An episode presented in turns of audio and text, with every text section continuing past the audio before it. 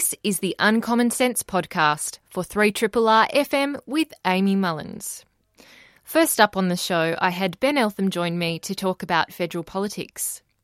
Then, British author and journalist Johann Hari joined me in the studio to talk about his book, Chasing the Scream The First and Last Days of the War on Drugs. Then, Anne Manne, philosopher and author, joined me in the studio to talk about her contribution to the book Dangerous Ideas About Mothers. Anne Manne wrote a chapter entitled Mothers and the Quest for Social Justice From the Universal Breadwinner to the Universal Caregiver Regime. You are tuned in to 3 Triple RFM. This is Uncommon Sense with Amy Mullins. And I'm really excited to have with me in the studio once more Ben Eltham, who is the National Affairs correspondent for New Matilda. And he joins me this morning to talk federal politics. Hi, Ben. Good morning, Amy. Good morning. I'm excited too. You're really excited? I am. I haven't even had a coffee and I'm excited. You just, yeah, like. That's how excited I am. I can't see it on your face, but I can hear it in your voice. Well, it's radio. It's an auditory medium. It is. I know. You're put. You're directing all your energy to the right part. Absolutely. Thank Focus. God. Yeah. I think I'm wasting all my energy with my great facial expressions, which that's why I wouldn't be on TV. It's like so expressive. So expressive. Yeah, you got to keep a deadpan face on TV. You I do. It's tough for us radio people when It we really get on is. TV. Yeah, we get too excited. Yeah. Um, ben, the the latest news or the biggest news that hit yesterday, which I was a little bit shocked by, was the sacking of ABC managing director Michelle Guthrie. They, she was officially uh, her em- employment contract, which they, she was halfway through, was a five year appointment. Um, she was officially sacked by the board, the ABC board, which um, clearly had some level of uh, disagreement or uh, certainly not a close relationship, presumably, in terms of the reasons why they've sacked Michelle Guthrie. Yeah, absolutely. Michelle Guthrie, the uh, the controversial managing director of the ABC, she exits the Ultimo building, and Let's explain why she's controversial, Ben, for anyone who wasn't paying attention when she got appointed, because yeah, there was a little bit of kind of surprise um, that she came from the private sector, for example. Guthrie was a, a controversial appointment, an appointment of the previous board, it should be noted, and the previous chair, Jim Spigelman. Um, and she was controversial for a couple of reasons, and I think mainly because of her lack of experience in broadcasting. So she came to the top job at the ABC, the national public broadcaster, as many people have been saying, the most important cultural institution in the country, really with no experience in broadcasting. Um, she'd worked at Google, she'd had a, a very successful career at Google, particularly in the Asia Pacific, and then she'd worked at News Limited or News Corporation, uh, neither of which were really broadcasting public media roles. Uh, so she came to the ABC at a time, obviously, of tumultuous change in the media. The media landscape's changing very rapidly, and the ABC, while it has a lot of advantages as a public broadcaster, also faces a lot of challenges, not least of which are a very hostile political environment currently for public broadcasting in general and for the ABC in particular. And the Abbott and Turnbull and now the Morrison governments have always uh, been critical of the ABC, and they have never really liked the ABC either philosophically or, in the particular, when it comes to the reporting of the ABC on their governments. There has been a huge amount of political tension that always is revealed, certainly at estimates, Senate estimates time, uh, when the managing director must present uh, to a group of senators and be quizzed. And at some points, it's almost like a bit of a cross examination in in a trial. It can get quite heated. Yes, absolutely. Senate estimates is always heated, and particularly when uh, key public institutions come in uh, to, to face estimates.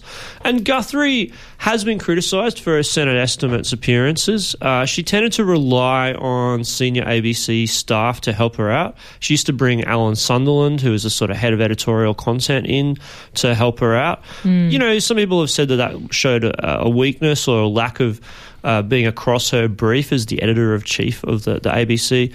I think what was really driving her unpopularity within the ABC was the amount of organisational change that was going on within the ABC in her tenure. So, all sorts of restructuring was going on inside the ABC. She tried to dynamite all of the rusted on silos inside the organisation. She tried to restructure it around content silos, um, tried to make it platform agnostic, which is a terrible jargon word, but basically meant that people would be making content for radio or TV or online and it wouldn't matter. Mm. It was about being a content specialist rather than being a, a platform specialist. Yes. Um, and of course, she took over the ABC at a time of significant funding cuts. So lots and lots of people have been shoved out the door. There have been mass rounds of redundancies at the ABC, and of course, that's never going to make anyone happy.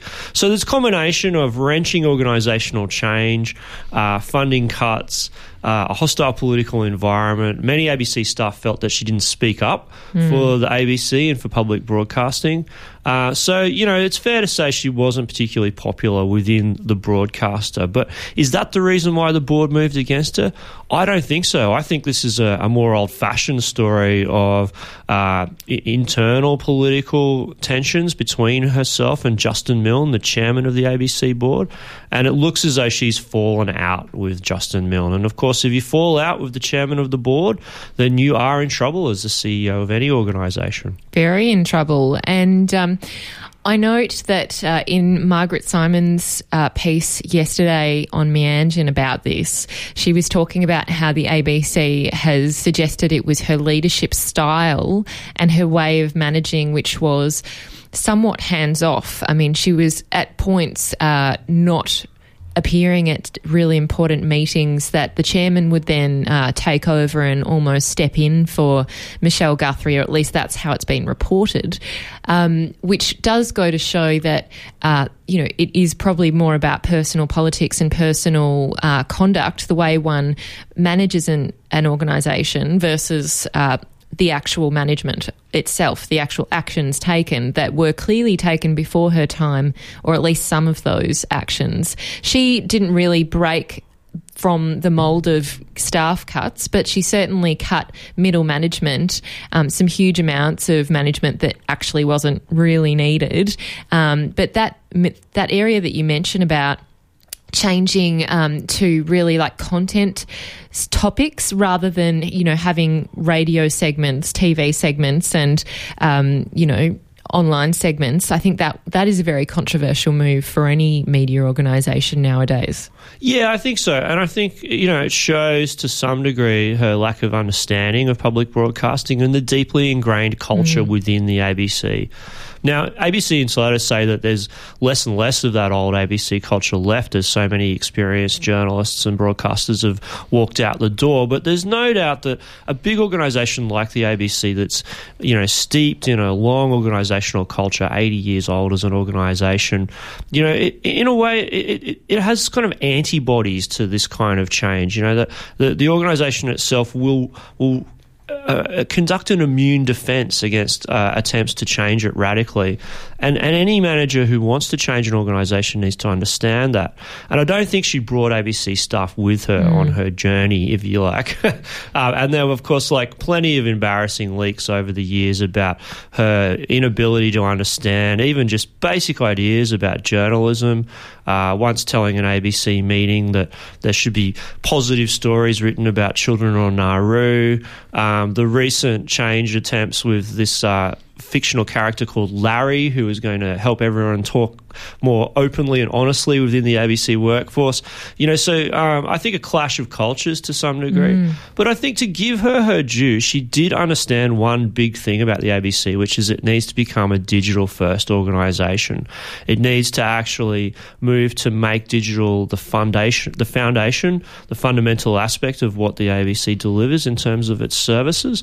I think she was right there. Mm. Um, so, you know, who, who replaces her now becomes the big issue. Along with why did the board sack her. I don't think we've had an adequate explanation from Justin Milne. It's not good enough, in my opinion, for a billion dollar public institution for the chairman simply to say we didn't like her style, therefore we've sacked her. There's no succession plan in place. They said they're going to go and start looking for a new CEO now. Mm. Uh, well, good luck with that. uh, so it's a pretty tough job, whoever takes on the gig.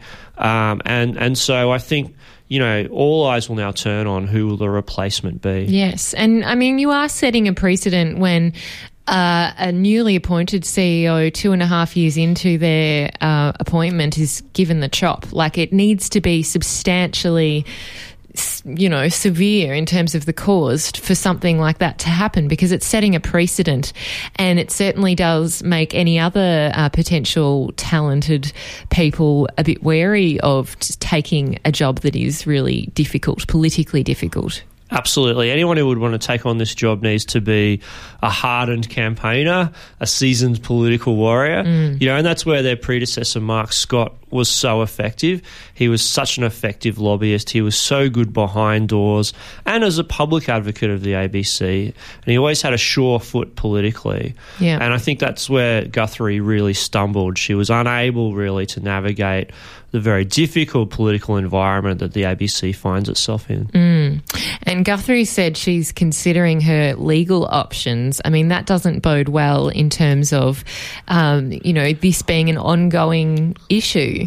Oh yeah, surely the board will have to just pay out her contract, which is rumored to be nine hundred thousand dollars a year. So mm. it'll be an expensive decision by the board. Uh, Hugely. Uh, that's what happens when you sack CEOs. They normally have pretty watertight contracts. So, um, yeah, th- that's going to cost them. But I think the bigger issue really is the future of public broadcasting within our democracy. It's never been more important to have well funded, highly respected, trustworthy public broadcasting at a time when social media is dominating and indeed distorting our political environment. I think, you know, it's never been more important for the ABC to be strong. Mm. And unfortunately, of course, uh, under a conservative government, there's been repeated attacks, including funding attacks, on the ABC.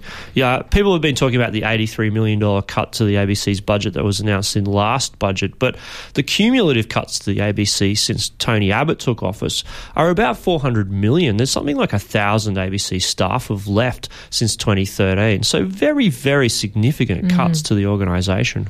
Yep, and they're sure to have impacts in terms of content and any kind of. And they are having impacts. And we heard recently that the ABC is struggling to even get enough people into its newsrooms to get TV bulletins out. So significant cuts are really mm. starting to bite now. It is very concerning given that the ABC is one of the most trusted institutions in Australia still, um, that it is being undermined in terms of its ability to function and to provide what Australians expect when they pay their taxes from their public broadcaster. Well, the ABC is viscerally hated by the right, particularly mm. by the right conservative columnists and commentators who work for News Corporation, because, of course, the ABC is an effective competitor uh, against Very News effective. Corporation. Very effective. Yes. Um, it's the most, as you as you point out, it's the most trusted institution in Australia. Mm. Uh, so um, it has some implacable enemies on the right of politics. Um, and, you know, when it comes to Labor, Labor's been a bit of a fair weather friend for the ABC. It's been pretty good at times in supporting the ABC, but Labor's also felt the sting of the ABC's coverage at, at various points. And, and Labor governments too have attacked the ABC's funding over the years. So it's never easy being the public broadcaster because if you do your job properly, then you're going to start annoying people in power. Mm, exactly. And Ben, in terms of one of the great um, things that the ABC offers is its investigative journalism. It's seen more recently to partner with other uh, organisations like um, The Age, for example, in some of their um, investigations into corporate behaviour. Um, but one of the recent investigations was into the aged care sector, which we mentioned last week, and um, submissions are now open to the community to put give input into what they think the terms of reference should be for this Royal Commission. Um, where are we at at the moment in terms of that discussion? And is there any kind of toing and froing as to um, what should happen and what the terms of reference might be? Yes, absolutely. Well, uh, the second episode of Four Corners double special on aged care was shown last night. Some very graphic footage was shown of um, aged care residents being abused, basically being assaulted by by um, nurses and, and, aged care attendants. Um, pretty confronting footage indeed. Um, the government's scrambling to to damage control, basically. Aged Care Minister Ken Wyatt is trying to um, do the best he can to put a, a positive spin on this. It's uh, going to be hard for him to do that. Uh, Four Corners has uncovered fundamental failings in the regulatory system, really, and, mm. and the the toothlessness of the the watchdog, the aged care regulator, has been revealed. I think all too simply. I mean, you know, as we've seen with the Banking Royal Commission, you know, we have a, seem to have a problem with regulators actually regulating in this country. They don't seem to want to do their job, and that certainly seems to be the case with the aged care regulator, where they sit, they were doing things like announcing beforehand when they were coming in on inspections. So they weren't really they weren't really inspections without notice. They were mm. inspections where they told people we're going to come and inspect on this day. Um, and also, uh, where you know people making complaints simply weren't having their complaints followed up. So, yeah, I think there's a massive, a long way to go here on, on the aged care issue because it's a fundamental problem in our society that we're no closer to solving. And the Royal Commission will get going, and I think it will uncover all sorts of horrible things because um, even from what we've seen from Four Corners across two episodes, really just scratching the surface here. Yes, and it will be interesting, uh, particularly to see the types of witnesses they call, because, you know, we're talking about some people who are vulnerable and who are in ill health, um, some who are not. But, you know, that does raise challenges, significant challenges in terms of being able to, at in some ways, have um, first person testimony, particularly those who are suffering from uh, illnesses such as dementia. Yeah, absolutely. And, you know, as the Four Corners footage showed, really a lot of this is happening in you know behind closed doors. Mm. So it, without this hidden footage, the hidden cameras, hidden cameras, yeah, that, that's getting this footage, we wouldn't know about a lot of these these assaults. So you know, Ken Wyatt's open apparently to, to putting cameras into aged care uh, homes to, to see if they, they would make a difference. But I think if you if you're needing cameras to make sure that your residents are not being abused, that yeah. shows just how bad the problem is in the first place. Exactly, and it does infringe on um, people's privacy. Particularly, we know that, um, for example, I had Fiona Patten on um, the show, and she was talking about the fact that you know very many of these residents can't live with their doors open they're they're in single beds. They're basically, you know, at the end of their lives, not living like you know adults with dignity. They're living like patients in a hospice.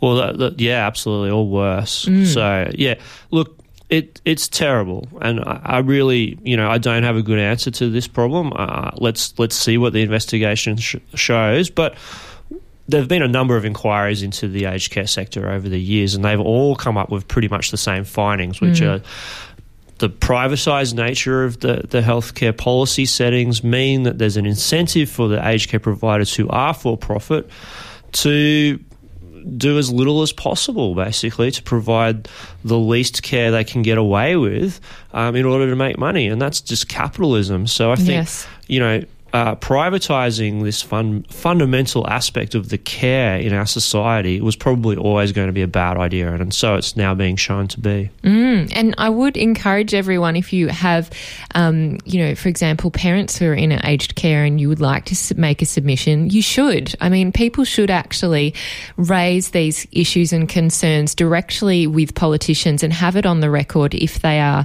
they feel strongly about this issue, so that people know just how much of a problem problem it is so that politicians um, get an understanding of the majority view, um, because that certainly does affect what politicians decide in terms of what will happen during this Royal Commission. Absolutely. Make your views known to your local parliamentarian. They mm, do listen. They definitely do. Um, you know, but I think the one last thing I'll say about this stuff is that I think it, it unveils a really shocking prejudice in our society, which is the endemic ageism within our society. Mm. And I think that was really confronting looking at those two Four Corners episodes together, which is just the way in which we don't really treat elderly people in our society as full human beings. Yes. And I, I think for me, as a well now a middle aged man, I think that was that was probably the most shocking aspect of it. The the way in which this kind of treatment has become normalised, Mm. where it, it, it's really an open secret. Yes, it's like they're almost um, brought back to the the initial part of the circle of life, which is being treated like children at times and being shouted at or spoken down to um, because of some of their issues. Well, I think worse than children. I mean, we we Mm. would not allow children to be treated the way that we treat old people in our society. That's true. Yeah, it is a huge issue, Ben. I hope we can continue to shine a light on this because I've heard from many of um, our Triple R listeners that this is something that they're really concerned about. So uh, I hear you, everyone.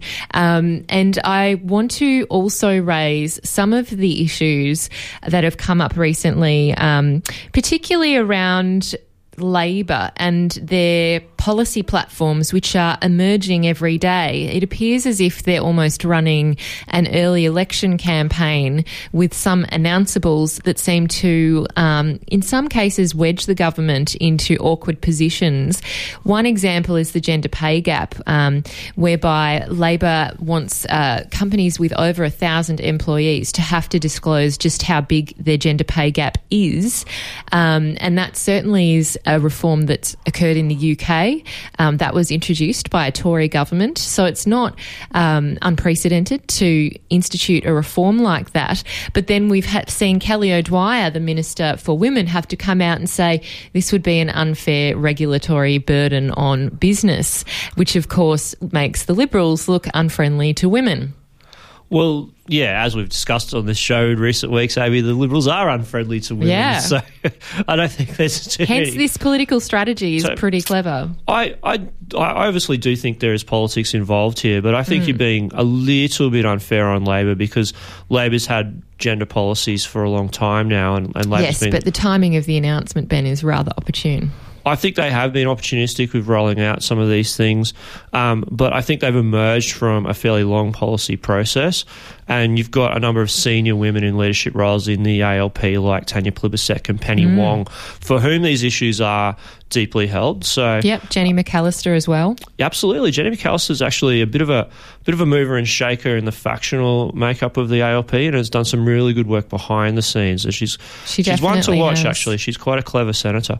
Um, so apart from this, we've also had an announcement on superannuation for women, where the, uh, the government will look to top up the superannuation for low-income women um, in order to address some of the really shocking gap in superannuation balances for women re- at retirement. Well, that's a good point. Now that I did mention Jenny McAllister, she actually ran and chaired a Senate inquiry into um, women's retiring incomes and the fact that they are retiring on such low uh, incomes that many of them end up becoming impoverished and homeless. Absolutely, we know that uh, uh, older women are the fastest growing group of homelessness in our in our society, uh, and a lot of that is driven directly by obviously by uh, financial issues and impoverishment. So uh, it's a big problem, and of course we know one of the reasons is that women spend time out of the workforce caring for children, caring for family, and they're not in the workforce getting superannuation. So that's one of the reasons why they have such an imbalance.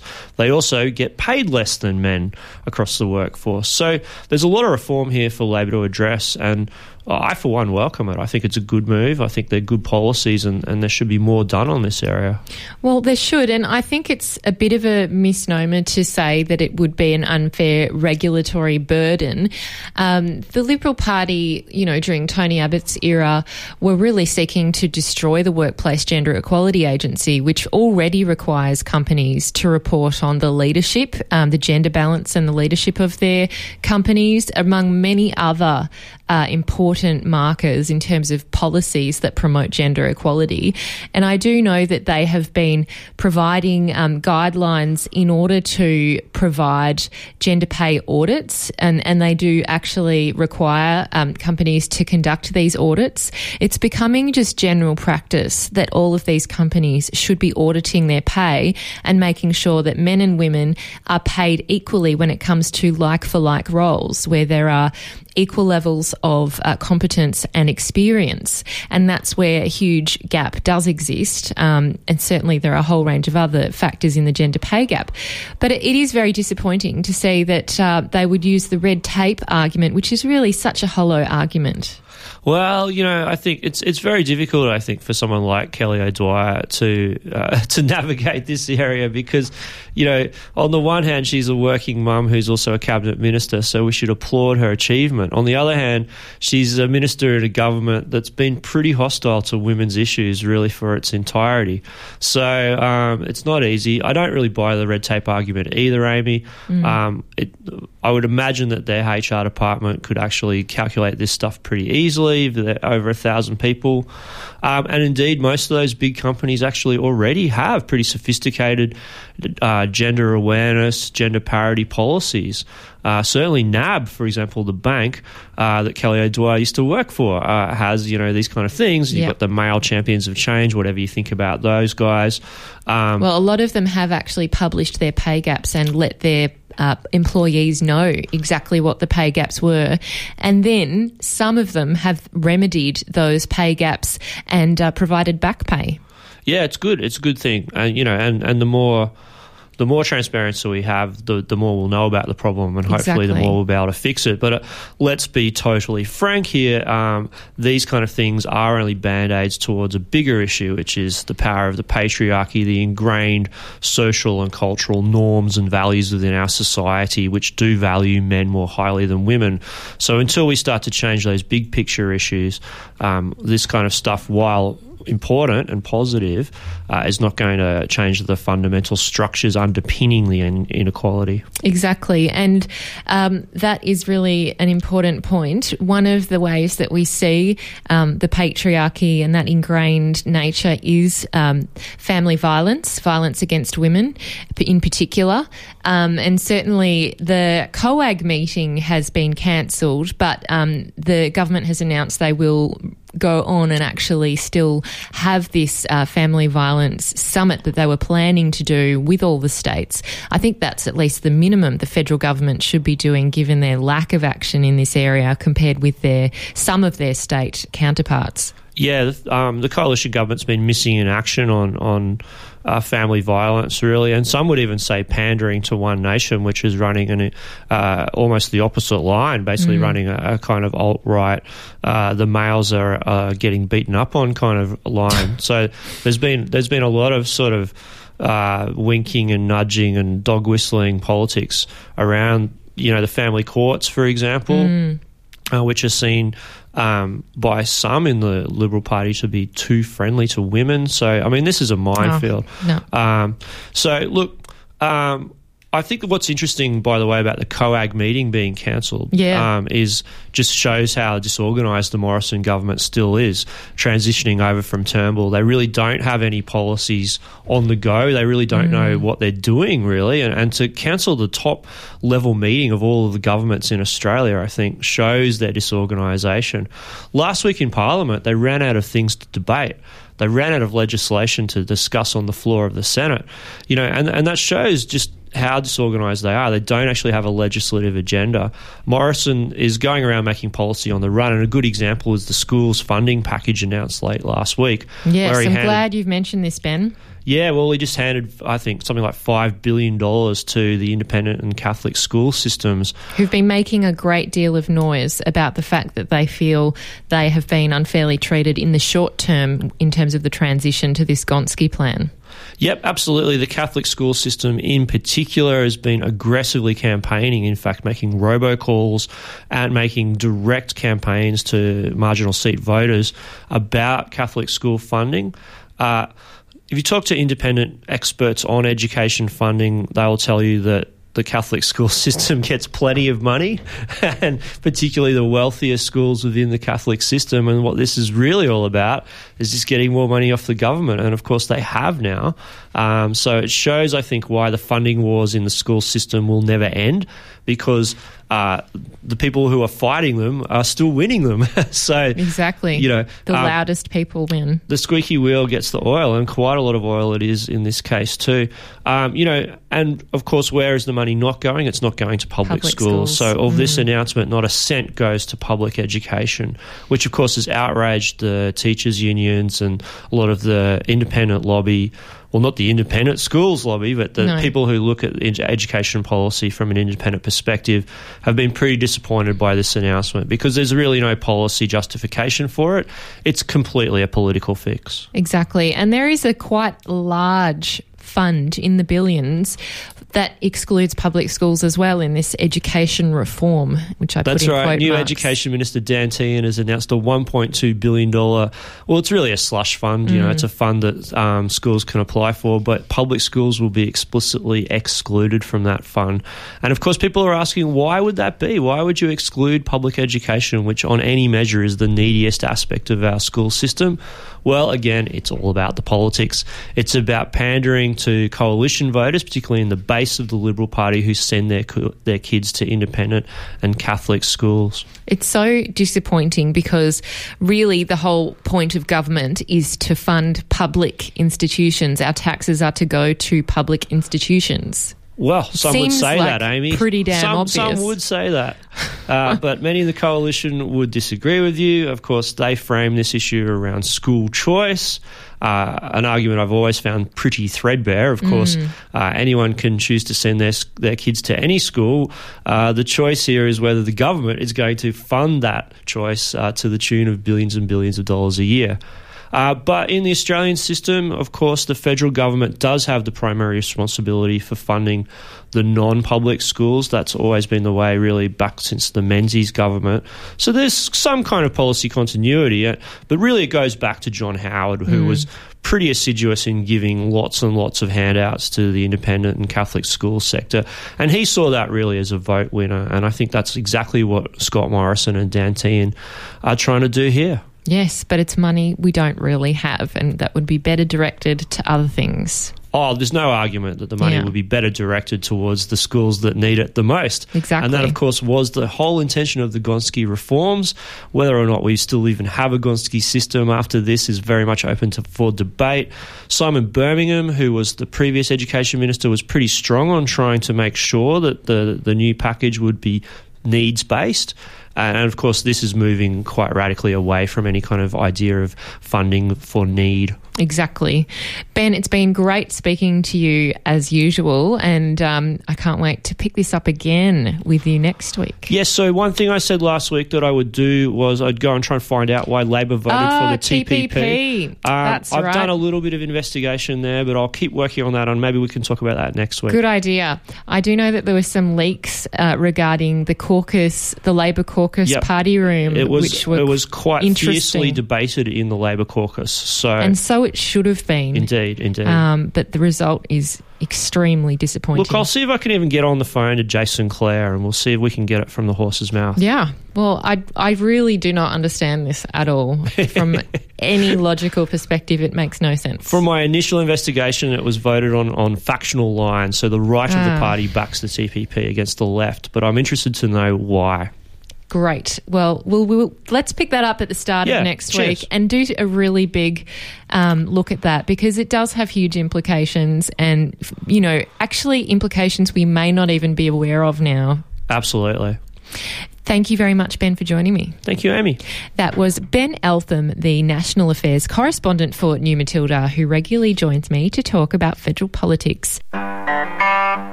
You're listening to a podcast from Community Radio 3RR in Melbourne, Australia.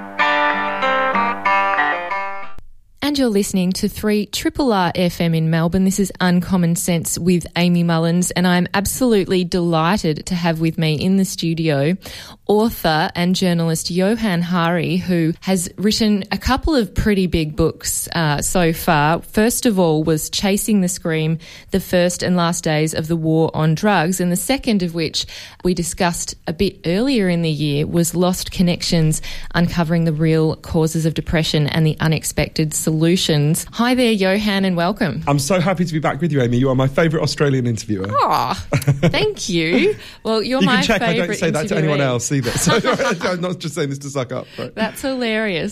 I love it. No, I don't think you would ever suck up. Um, I really appreciate that. And I really appreciate your writing. I think when I was reading through Chasing the Scream, which is what we'll be focusing on to begin with, and obviously bring in some of the themes of lost connection, which are very vital to this issue. But when I was reading it, it struck me how great a storyteller you are uh, in terms of painting a picture of this war on drugs, not only how it has played out at the moment for all the different players involved, but also how it began. And it was really surprising to me the origins of this story. Not so surprising to me that it began in America. But I'd really love to hear more about the bad guy in the story who, you know, has has driven the plot for, for probably the first at least one third of the book is uh, a man called Harry Anslinger. Yeah, if, if most people, if we stopped them in the streets of Melbourne and we said to them, why were drugs banned in the first place? They would assume, I think, what I assumed, which is they were banned for the reasons people would give now. If you ask someone in the street why drugs banned, they'd probably say, well, we don't want kids to use drugs, we don't want people to become addicted. It was fascinating to discover that's not why drugs were banned across the world. And, and I opened the book um, with, the with, uh, with a scene that I think some people at first think, well, why is a book about the war on drugs opening like this? In 1939, in a hotel in Midtown Manhattan, Billie Holiday, the great jazz singer, walked onto a stage.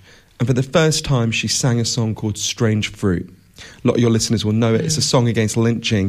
It's the idea that in the South there's a strange fruit that hangs from the trees, which is, of course, the bodies of murdered African American men. And that night, Billie Holiday received a warning from the Federal Bureau of Narcotics, which was run by a man called Harry Anslinger. And it basically said, stop singing this song. And that sounds weird, right? Why would a narcotics bureau be telling Billie Holiday what she can and can't sing? Um, so the Federal Bureau of Narcotics was um, was a department that had originally been the Department of Alcohol Prohibition, and a man, a government bureaucrat called Harry Anslinger, takes over that department just as alcohol prohibition is falling apart, and he wants to keep his department going. So he he effectively invents the modern war on drugs, and he builds it around two groups he really hates. One is African Americans, Latinos, and Chinese people. Um, he's an, uh, such an extreme racist that even at the time his senator said he was so racist he should have to resign because he used the N word so often in official memos. Um, and the other group he really hated was people with addiction problems. And to him, Billie Holiday is a symbol of everything he hates, right? She's an African American woman resisting white supremacy, and she's uh, got a heroin addiction because she was horrifically raped as a child, in fact, prostituted as a child, and she was trying to deal with the grief and the pain of that by anesthetizing herself. And when Harry Anslinger tells her to stop singing this song. Billie Holiday set, effectively said, Screw you, I'm a free person, I'll sing whatever I damn well please. And that's when he resolves to destroy her. He, he hated employing African Americans, but you couldn't really send a white guy into Harlem to follow Billie Holiday around, so he employed a guy called Jimmy Fletcher to track her everywhere she went. And Billie Holiday was so amazing that Jimmy Fletcher fell in love with her. And his whole life, he felt really ashamed of what he did. He arrests her. She's put on trial. The trial was called the United States versus Billie Holiday, and Billie Holiday said that's how it damn well felt. She's sent to prison for two years, but the cruelest thing is what happens next. When she got out, at that time you needed a cabaret performer's license to perform anywhere where alcohol was served. They make sure she doesn't get it. They take away singing from Billie Holiday. Can you imagine a crueler thing? In that situation, of course, she relapses. She she has very hard um, alcohol and heroin problems. She she goes at one point. She collapses in New York. She's taken to hospital. The first hospital won't even take her because she's got an addiction problem. The second hospital will. Um, and, and and on her way into the hospital, she says to one of her friends, Maely Dufty, um, that the narcotics agents were going to kill her in the hospital. Don't let them. She was right. Um, I spoke to the last surviving person who'd been in that hospital room. They chained, even though she was diagnosed in the hospital with quite advanced cancer, they handcuff her to the hospital bed. They um, they don't let her friends in to see her. They take away everything she had. Um, she starts to go into withdrawal because she doesn't have heroin in the hospital. And her friend Maely managed, which, and withdrawal is quite dangerous if you're physically weak, she was with cancer. Maely, her friend, manages to insist that she's given methadone. She starts to physically recover, and then the narcotics agents cut off the methadone and she dies the next day. And to me, this story tells us so much about what the drug war is about. It's always been a pretext. You, look, you can't enforce the drug laws. Half of all Australians have broken the drug laws. You can't put half of your country in prison, right? Uh, so, what is it? When is it used? It's used to crack down on the groups we want to persecute anyway. Why are Aboriginal Australians hugely disproportionately uh, imprisoned and arrested for drug uh, so-called drug offences, for example. So th- the, the drug war has always been about this from the start. It's actually always made addiction worse, like it did with Billie Holiday. Uh, I think it tells us so much about the drug war. And the other thing I'll just say quickly about that is, mm. I think it also tells us something about resistance to the drug war. You know, Billie Holiday never stopped singing that song, no matter what they did to her. She would go to the parts of the deep south where you didn't need a license. She would sing it. People would throw bottles at her. She never stopped, right? Billie Holiday never stopped being addicted. Um, she, she, in this culture, we tend to only tell one heroic story about people with addiction problems, which is mm. that they stop using drugs, and that is indeed a heroic story for many people. Um, but you know, Billie Holiday never stopped, and she was still a hero, and she still did amazing things, and she still inspires people all over the world every day. Yes, and that was um, one of the stories that was shocking.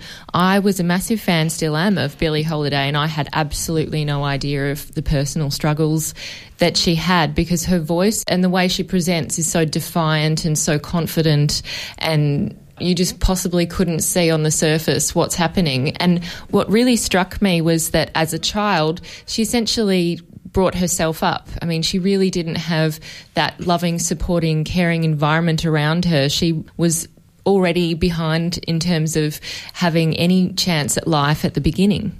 Yeah, I, th- uh, I, thought about this a lot when I was tracking down people who knew Billie Holiday and going through all the archives about this. And I thought about her the other day when um, when Aretha Franklin died, and Barack Obama said in his tribute to Aretha Franklin something like, In Aretha Franklin's voice, you can hear all the joy and all the pain of American history vibrating. I think that's true of Billie Holiday as well.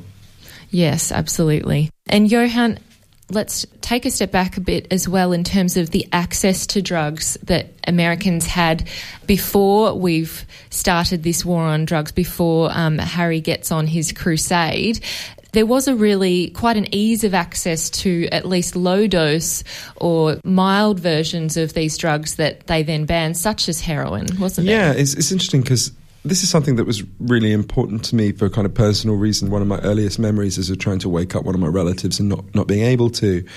And I didn't understand why then because I was too young. But as I got older, I realised we had addiction in my family.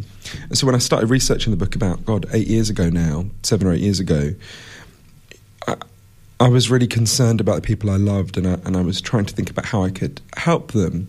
So uh, for the book, I ended up going on this big journey all over the world. I didn't realise how big it would be at the start. I ended up going over 30,000 miles. I wanted to sit with people whose lives have been affected by the war on drugs and the alternatives to the war on drugs in all sorts of ways. From a transgender crack dealer in Brooklyn to a, a hitman for the deadliest Mexican drug cartel to a scientist who spends a lot of time seeing if mongooses like to eat hallucinogens. Um, and, and I learned, I learned lots of things, but I was trying to think a lot about well, what we're doing clearly isn't working. But I was thinking about what are the alternatives. So I went to the places that pursued the alternatives, like Portugal, where they decriminalised all drugs, Switzerland, where they legalised heroin. But I was also interested well, what was the situation before we banned drugs? And exactly as you say, the, the until just over 100 years ago, opiates were sold in pharmacies. most popular way of consuming opiates was something called Mrs. Winslow's soothing syrup, um, which does indeed sound soothing. Yeah. Um, the uh, co- I mean, Coca Cola has that name for a reason. It contained uh, coca. Uh, which, of course, is what cocaine is made out of. Um, there's a whole um, there was a whole array of legal products, and there were some problems associated with them. It's important to say. Um, but what's interesting to see is when drugs were banned, the problems massively went up. Um, firstly, there were far more deaths because if you're taking a contaminated mm. product sold by criminals, that's going to be more dangerous. Pill testing is the, the, what's happened here at the weekend is a, a very good illustration of that. Um, uh, uh, an illegal product is much more dangerous than a legal product. Of course, drugs don't vanish when you ban them; they're just transferred to armed criminal gangs, mm. um, and that causes a whole array of problems. There's violence between the criminal gangs. There's, there's a whole battery of problems that are suddenly born in that moment when when Anslinger champions the, the banning of drugs. Yes, and I guess the point there is that not only was the dosage controlled, but as you said, the quality of the drug was controlled because it was through a pharmacy. It was through legal means, and nowadays you wouldn't really, I, I'm guessing, be able to verify just what is in the different drugs people are taking to such a strong degree and have confidence in what you're taking. Absolutely. Everything is made more dangerous when something is controlled by criminals. We can't send health and safety inspectors into the No. like the bowels of whoever's smuggling the cocaine into Australia, right? No, we can't. No. Um, and I'd like to talk a bit about the types of racial motivations that were mixed up in all of this because certainly it seemed you just mentioned there um, the types of marginalised groups that were vilified and um, used really to say that these drugs need to be banned like they were talking about examples that were clearly not um, how they've been portrayed. They were about, you know, the use of marijuana, for example, was the first uh, example, I believe, wasn't it? Yeah. The use, it was kind of bleakly hilarious going through all these files that Harry Anslinger had. So he would say to his agents all over the United States, send me stories about what was really happening with cannabis. And so he and he he only would reward people who sent him the most extreme stories. So, you know, there was a, a, um, a boy called when Anslinger was making the case for banning cannabis, and he really championed it. There was one case in particular he massively championed and kind of spread out through Hearst newspapers, which was like the kind of Fox News of the day. There was in Florida, there was a, a, young man called Victor Licata who hacked his family to death with an axe. And Anslinger said, This is what will happen when you use cannabis. Actually, it was revealed years later. This this boy hadn't even used cannabis.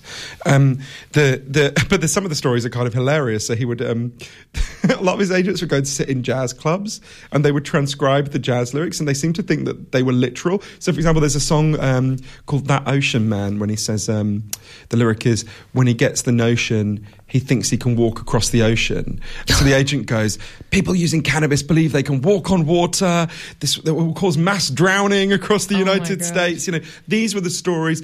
There's one where he said, uh, you know, so when someone uses cannabis, um, five seconds will feel like they last 10,000 years. Which I thought was a particular It's like, wow, that'd be worth trying if it had that effect, right? Although it's interesting, you know, to think about how removed from reality the drug debate remains. Yeah. That, you know, last first time I was here in Australia in 2015, Tony Abbott was unfortunately the Prime Minister. And Tony Abbott made a statement, just in passing, was talking about ice, in which he said, um, I, this, I think this is how he put it, ice gives you superhuman strength, he said. I thought, look, and it's incredible. No one in the room laughed. No one in the room says, "What- What do you mean, Prime Minister? Yes. If there was, in fact, a drug that made humans superhuman, that would be something really worth investigating, right? Yeah. Like, but it's an extraordinary thing that the drug debate can be so removed from reality. Or think about what um, the Premier of New South Wales said at the weekend. You know, the people who died at that music festival would be alive if they'd had pill testing, right? Yes. Almost certainly. Everywhere where pill testing happens, happens in Britain, happens in the Netherlands. They always find some contaminated pills. And the people always throw them away. And if they'd taken them, they would have been badly injured or died. Um, and, and your Premier said, um, not your Premier, but the Premier of New South Wales said, um, there's no such thing as a safe drug. This just encourages drug taking. To me, that's like saying, uh, there's no such thing as a safe car. Let's not have seatbelts and airbags. Right? It's it's a bizarre logic that she would not apply to any other situation in life. There's no such thing as a safe Big Mac. It'll make you fat, right? No. Should we should we not have any food inspectors? Yeah, it's it's a bizarre um, logic. It is. And one of the people I did interview a few months ago was Daniel Chamovitz, who's a plant biologist. And he raised the fact that, you know, our brains have cannabinoid receptors. And so, therefore, when you take uh, marijuana, for example, that's why it has an effect. It also means that because you have those receptors in there, your brain also produces its own cannabinoids in a small amount. So, they're actually already, to some extent, in our bodies. And everyone knows, you know, one, there's a phrase that uh, Australia has a slightly better drug debate than, than some places, although there's still a lot of problems. But I, one thing I really urge people to start using is the phrase drugs and alcohol, as if alcohol is not a drug, mm, right? We yeah. all know, I think. Spreading the insights we have from alcohol across other drugs really helps us, right? So, think about, and, and this goes to actually one of the things that most profoundly affected me that I learned in the research for my book Chasing the Scream. That let's think about everyone listening to this show knows if you go into a pub here in Melbourne tonight and you look around you, the vast majority of people drinking alcohol, will be doing it just to have a good time, right? To unwind at the end of the day, to get the courage to flirt with someone, whatever it is, Yeah. right? And we also know there will be some people there who will have an alcohol problem, who need our love and support, not punishment and shame. Um, and and what I was trying to think about is, with both alcohol and other drugs, why is it that some people get, some people like, including some people I love most, develop this terrible problem and other people don't? Hmm. And actually, when I spent a lot of time with the scientists who worked in this field, it was quite startling to realise I had actually deeply misunderstood the addiction I had seen in front of me. So if you'd asked me when I started doing the research for the book, what causes, for example, heroin addiction, which was close to me, I would have looked at you like you were stupid, and I would have said, "Well, the clue's in the name, right? Heroin is obviously Yes. called heroin addiction is obviously caused by heroin." Um, we've been told this story for hundred years. It originates with Anslinger, um, and just before him, actually, um, and it's become part of our common sense. So we think if we kidnapped the next 20 people to walk past the Triple R studios, and like a villain in a horror film, we injected them all with heroin every day for a month. At the end of that month, they'd all be heroin addicts for a simple reason. There are chemical hooks in heroin that their bodies would start to desperately physically need. Um, and they'd have this incredible physical hunger for the drug. And that's what addiction is, right? That's what I believed. That's why we call it being hooked, right? Chemical hooks. Um, first thing that alerted me to the fact something not right about that is when it was explained to me in Britain, if you step out into the street and you get hit by a truck, God forbid, you'll, you'll, you'll be taken to hospital and you'll be given a lot of a drug called diamorphine. Diamorphine is heroin, right? It's much better heroin than you're going to score on the streets because it's medically pure. If um, if you break you up in Britain, you're, you're given that diamorphine for quite long periods of time. If any of your listeners, and I'm sure lots of them do, have a British grandmother who's had a hip replacement operation, your grandmother's taken a lot of heroin. If what we think is right, that addiction is just caused by the exposure to the chemical hooks, what should be happening to all these people in hospital in Britain? Significant numbers of them should be trying to score on the streets when they leave. This never happens, right? It's mm. been studied carefully. This is so weird. When I learned it, I thought, how can this be right? I couldn't understand it. I I frankly didn't believe it for a long time. Yes. And, and I only began to understand it when I went to Vancouver and met an incredible man called Professor Bruce Alexander, who's done an experiment that has really transformed how we think about addiction across the world. So, Professor Alexander explained to me this theory of addiction we have, that it's caused by the chemical hooks, comes from a series of experiments that were done earlier in the 20th century. They're really simple experiments. Your listeners could try them at home if they feel a little bit sadistic. You take a rat and you put it in a cage and you give it two water bottles. One is just water, and the other is water laced with either heroin or cocaine. If you do that, the rat will almost always prefer the drugged water and almost always kill itself within a couple of weeks. Mm. So there you go, right? That's, that's our story. But in the 1970s, Professor Alexander was looking at these experiments and he said, well, hang on a minute. We're putting the rat alone in an empty cage where it's got nothing to do except use these drugs. What would happen if we did this differently? So he built a cage called Rat Park, which is basically like heaven for rats, right? Um, uh, they've got loads of friends, they've got loads of coloured balls, they've got loads of cheese, they can have loads of sex. Anything a rat could want in life, they've got in Rat Park. And they've got both the water bottles, the normal water and the drugged water. And this is the fascinating thing. In Rat Park, they don't like the drugged water. They hardly ever use it. None of them ever use it compulsively. None of them ever overdose. So they go from almost 100% compulsive use and overdose when they don't have the things that make life meaningful to none when they do have the things that make life meaningful. There's lots of human examples I'm sure we can talk about, but, but, uh, and that I've learned about.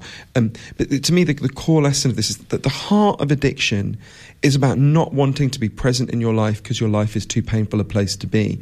The opposite of addiction is not sobriety. The opposite of addiction is connection. Yes. Hence your book, Lost Connections.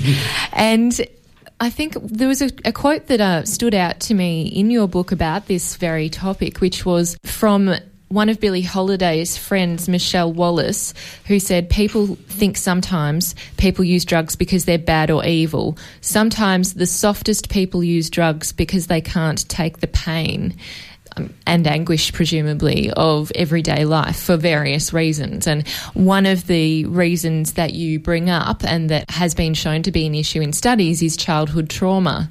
Yeah, there's this incredible research by a man called Dr. Vincent Felitti, and I, I found this quite difficult to learn about. Um, I'll tell you the story of how he discovered it because I think it's kind of amazing.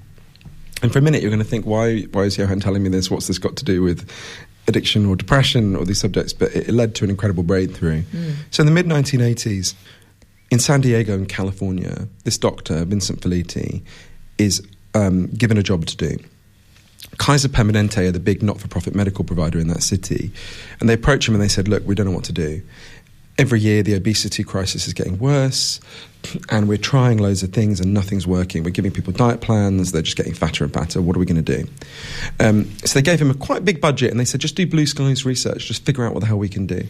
So Dr. Felitti started to work with 250 extremely obese people, people who weighed more than 400 pounds and he's interviewing them. And one day he has what seems like, and in some ways is, a quite stupid idea. He said, What would happen if really obese people literally stopped eating and we gave them like vitamin C injections so they didn't get scurvy and we gave them all the things that you need? Mm. Would they just burn through the fat stores in their body and, and in fact, lose weight and get down to a, a normal weight? So they started to do this, obviously with loads of medical supervision. Yeah. And in one sense, it worked. So there's a woman, I'm going to call her Susan to protect her medical confidentiality, who went down from being more than 400 pounds to 138 pounds. It's incredible, right? Her family are telling Dr. Felitti he saved her life. She's thrilled. And then one day something happened that no one expected.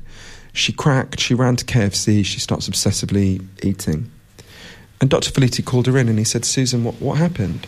And she looked down, she said, I don't know, I don't know. And he said, Well, tell me about that day. Did anything happen that day? Turns out that day something had happened to Susan that had never happened to her. She'd been in a bar and a man had hit on her, not in a predatory or awful way, but a man had expressed sexual interest in her. Um, and, and she'd felt really frightened. Dr. Felitti said to her then, or I think at a later session, he said, um, Susan, when did you start to put on weight? In her case, it was when she was 11. He said, Well, did anything happen when you were 11 that didn't happen when you were 9, didn't happen when you were 13? Was there anything that year? And Susan looked down and she said, Yeah, that's when my grandfather started to rape me. Dr. Felitti interviewed everyone in the programme. He discovered that 55% of them had put on their extreme weight in the aftermath of being sexually abused, which is obviously much higher than the general population. He's like, what, What's going on here? Susan explained it to him. She said, Overweight is overlooked, and that's what I want to be. That this thing that seemed irrational, and in one sense, of course, is very bad for you, was performing a protective, positive function. Um, but this is a small study, right? It's 250 people. It's such a weird result that Dr. Felitti thinks this can't be right. So he goes to the Centre for Disease Control, the big body that funds medical research in the US, and he got funding to do a massive study. Everyone who came for healthcare to Kaiser Permanente in San Diego over a whole year, um, don't matter what for, broken legs, schizophrenia, anything in between, was given a questionnaire. First part of the questionnaire asked, um, did any of these 10 bad things happen to you when you were a kid? Things like sexual abuse, physical abuse, neglect. Second part asked, have you had any of these problems as an adult? Things like obesity, and then they added addiction, um, suicide attempts, depression, other things. When the figures were calculated out by the CDC, people were just astonished. For every category of childhood trauma you experienced, you were two to four times more likely to become depressed or addicted. But when you got into the multiple categories, the figures were remarkable.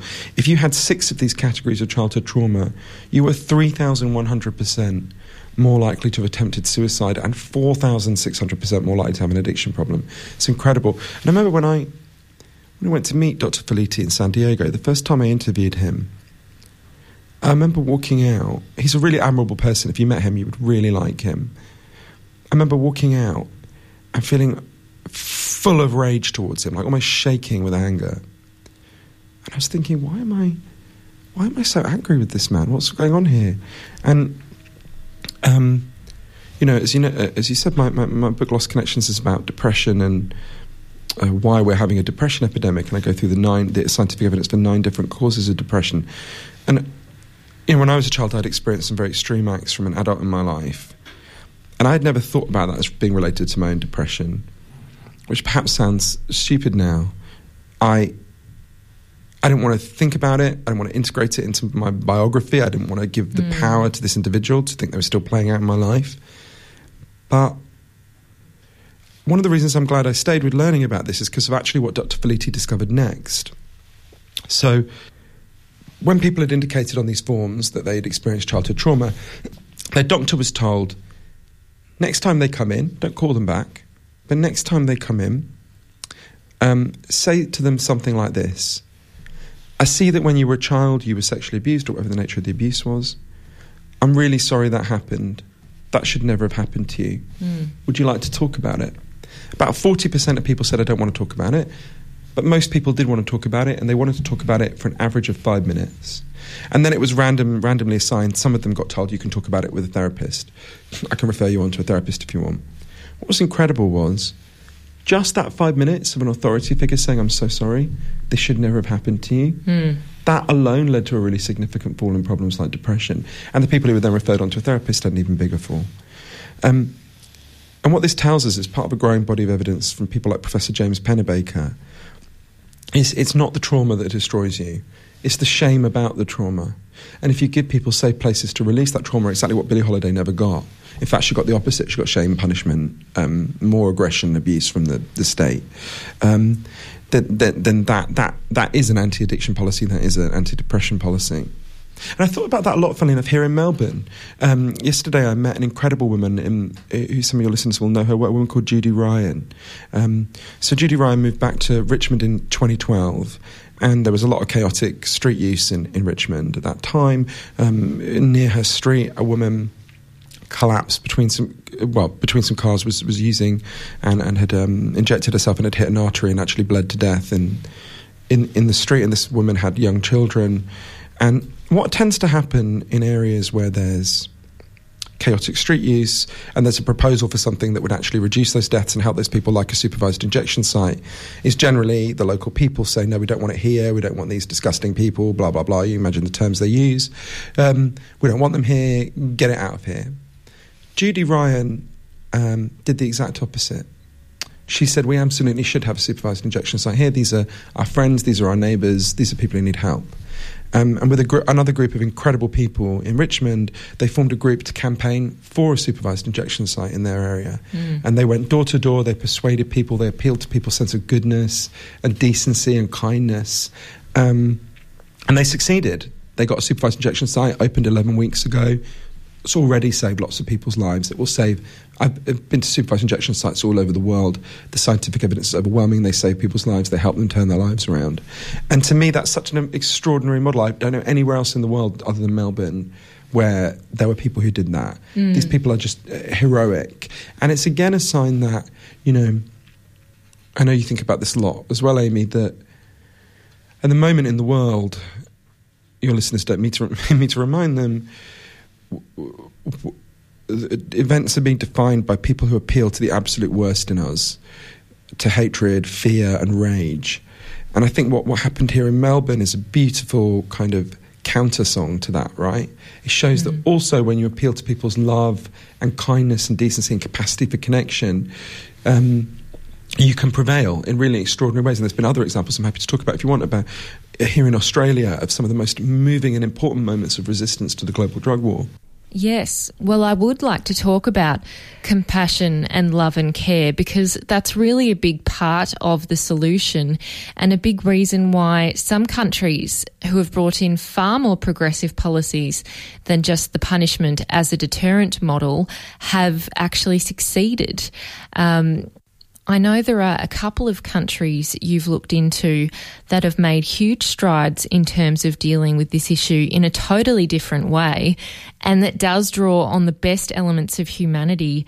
Uh, such as that sense of empathy and love and care, and that when you do provide an environment of stability, care, and controlled use, that some people who are addicted to drugs can come around to the position that they don't really need those drugs anymore.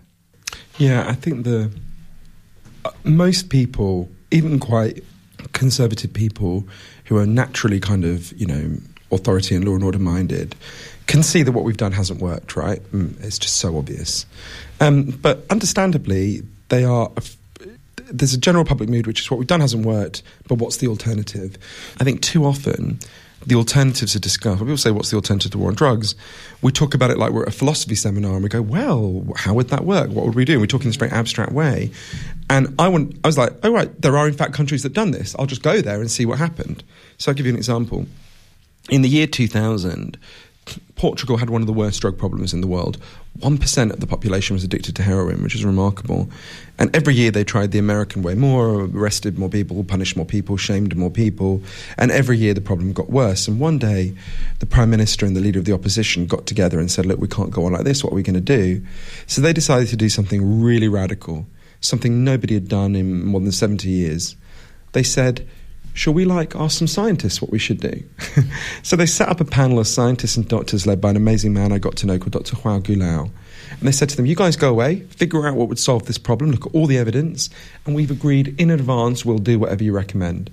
So the panel went away, looked at Rat Park, loads of other pieces of scientific evidence, and came back and said, Decriminalise all drugs from cannabis to crack, the whole lot. But, and this is the crucial next step, take all the money we currently spend on screwing people's lives up, shaming them, arresting them, trying them, imprisoning them, which is incredibly expensive. Take all that money and spend it instead on turning their lives around. And it was a mixture of things. Some of it was rehab, some of it was psychological support.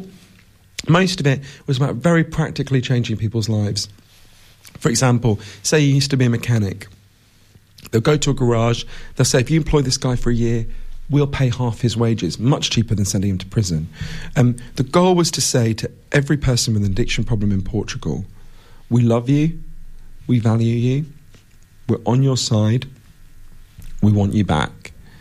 Um, by the time I went to Portugal, it had been in place for 13 years and the results were in. According to the best research in the British Journal of Criminology, um, addiction was massively down.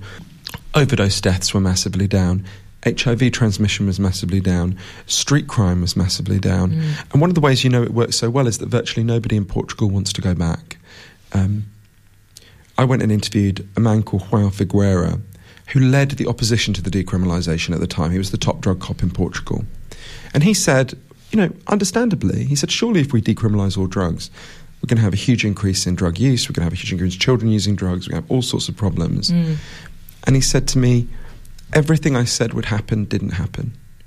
And everything the other side said would happen did. And he talked about how he felt really ashamed that he'd spent so many years prior to the decriminalisation making people's lives worse when he could have been making people's lives better. And I think this is something we, this is a, a shift in the debate we have to have. What we've been doing up to now, what you guys have been doing in Australia, what we've been doing in my country, is we've been copying the places that have failed disastrously. Um, everywhere in the world, and I went to many of the places where policies are built around shame and stigma and punishment, addiction problems get worse. Right? I went out with a group of women in Arizona for my book Chasing the Scream, who were made to go out on a chain gang wearing T-shirts saying I was a drug addict, while members of the public mock them and jeer at them. Right? What happens to those women? It's not accurate to say just that that policy doesn't work. It makes their addiction worse. They're even more traumatized mm. and more broken when they get out everywhere in the world where they have moved to policies based on regulation, order, love, and compassion. It's not a silver bullet. They've still got problems in Portugal and Switzerland, but there's a massive improvement, such a massive improvement. So, for example, Switzerland um, legalized heroin for people with addiction problems. Um, it's given to them in a clinic. Since then, there have been zero heroin overdose deaths, not one. Huge strict crime. Swiss people are really conservative. My dad's yeah. from there, so you know I know the country pretty well. And my Swiss relatives make Donald Trump look like Gandhi. And um, and and and yet once Swiss people had seen this in practice, they had a referendum. 70% of them voted to keep heroin legal just because they saw apparently they just saw the falling crime was so big, right? Mm. And then, so this is this is a pattern I've seen all over the world. Um, when people propose reforms when it comes to drugs, at first it is extremely controversial, and then people see it in practice. Yeah, and the controversy. Go, I mean, uh, uh, I'll give you a, a, an amazing example from here in Australia. I think I think this is perhaps one of the perhaps the most heroic moment in the resistance to global drug war. Certainly in the top five. In the mid 1980s in Sydney and King's Cross, there was a doctor called Alex Wodak uh, uh, who was starting to see patients with HIV AIDS. Um, so it was clear by then it was a blood-borne problem, and it was also clear, therefore, it was going to disproportionately affect two groups: gay men and um, and injecting drug users. They knew what to do about gay men, although, of course, there were people who said, don't do it. Uh, these are disgusting pervert. You know, all the terrible things that people said. We've been written out of history now, but people really said maybe it's good if they all die. They're all perverts. Maybe this is God's judgment. Quite mainstream. People said this. Um, but we knew what to do about gay men. You distribute condoms and you have public health information. No one knew what to do about injecting drug users. And Dr. Wodak one day had an idea. He was working with an amazing group of nuns and with some nurses.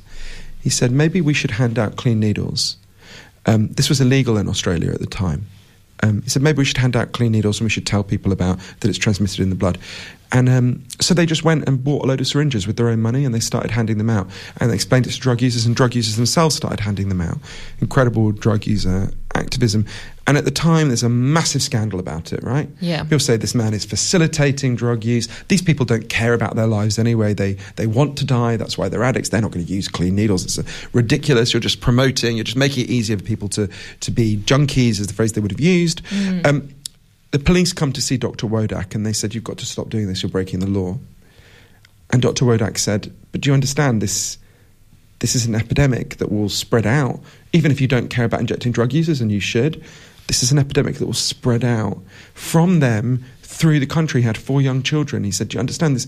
HIV AIDS could become endemic in Australia, as it in fact has done in countries that didn't do this, places like um, Kenya and other countries. He said, We've if we don't, this is our one chance to stop an epidemic. And the police said, look, we, you seem like a nice man, but we have to enforce the law. They kept threatening to arrest him. He would have lost his medical license. Um, in the end, he's called to see the Minister of Health. The Minister of Health says, you've got to stop doing this.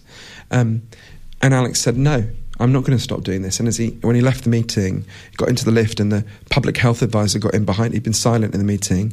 And the public health advisor just said to him quietly, whatever you do, don't stop. Because of this incredible moment of courage by Dr. Wodak and all the people in King's Cross, the drug user activists, the nuns, the nurses, um, many amazing people there, that was one of the first pieces of evidence we had in the world that distributing clean needles saves people's lives. It prevented an epidemic here in Australia. Um, and that then spread across the world, that model. If, if it hadn't been for that incredible courage here in Australia, that model may well never have spread. Certainly, it would have spread later, and many more people would have died of AIDS, um, injecting drug users and others. And to me, that's, a, again, a, a great Australian model because you know Australians are pragmatic people. This is not a moralistic society.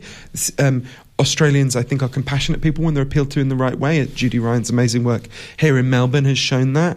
Um, I think this is a, a place that could really be one of the breaks in the chain in the global global drug war. There are very few. It's very striking to me whenever I come to Australia and I do media.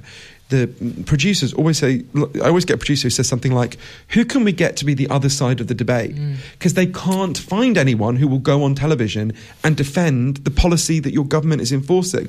That's a sign of how hollow the Australian war on drugs is, that no Yeah. one will come on TV and defend it, right? Yes. And yet, every day, it continues to arrest people who are really vulnerable, continues to imprison people, mm. continues to leave drugs in the hands of armed criminal gangs. That is a sign that people listening to this program can tear down this, this war on drugs. And there's really important activism happening here. And I really urge people to look up Greg Chipp's organisation, Drug Policy Australia. I really urge people to look up the fantastic work that Uniting Church in, in Canberra has become the first church in the world to call for full decriminalisation of drugs. An amazing moment. I was just there meeting with them in Canberra. There's wonderful groups like Unharm. There's a Judy's amazing group um, in Richmond.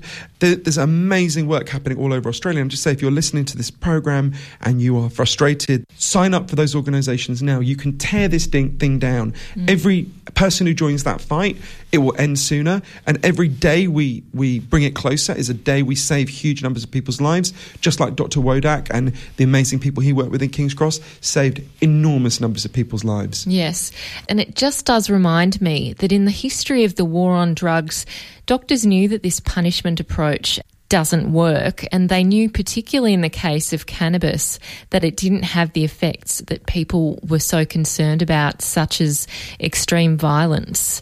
Uh, we know nowadays that there are some of those newer drugs that do affect people's behaviour in a range of ways and that there are medical professionals on the front line seeking to treat and help those who've become addicted to drugs, but are really hamstrung in what they can do for these people, and of course, would be concerned for their health and their well-being there would be parts of society already who certainly would support a different way of approaching this issue. But as we know, it is very difficult to get politicians to take a step up and to have the courage to do something that's really quite radical to certain parts of any society. I think there's, uh, uh, it's two, uh, it's really well put, Amy, and I think there's two things I think about in relation to that. So, one is I'm gay, I'm 39, and I have seen things I never dreamed would happen, right? I recently showed one of my nephews who's 17 the things that were on the front pages of British newspapers about gay people when I was the age he is now. And he literally couldn't believe it. He said, Did anyone call the police? Right? That was how, because the world has changed so much in 20 years. Thankfully. I, I, I, don't think I even heard the concept of gay marriage until mm. I was mm. 20 years old, right? Mm. Um, and, and it's important to say every politician is constantly making a calculation. If I take this step, how much praise will I get? and how much crap will I get, right? And at the moment, the balance is they'd get a little bit of praise from people like us and a whole lot of crap from the Telegraph and all these other places. Yeah. Um, but that balance can change, right? Yes. They were making that calculation about gay people 20 years ago when no, you know, which is why there were lots of anti-gay policies. And then what happened? A lot of brave gay people and a lot of brave straight people persuaded the people around them mm. using love and compassion and humor and all sorts of things and ordinary people changed their minds, and that changed the calculation that politicians made. But um, it also makes me think about, and this will sound a bit weird if I say it, but actually, in Australia, you guys have a higher degree of agreement about what the goals of drug policy should be than a lot of other policies. So, if you stopped in the street a Pauline Hanson voter and a Green voter, and you said to them, okay, if we were starting from scratch with drugs, making the laws about drugs, what do we want to achieve with those laws, right? Almost everyone would say, your Pauline Hanson person, your Green person would say, I think, well, we don't want people to become addicted, we don't want people to die, we don't want kids to use drugs, right? Actually, there's a very high degree of agreement about those goals, right? We all want those three goals, right? That's yeah. not true of a lot of things. If you said to some people, what's the goal of tax policy?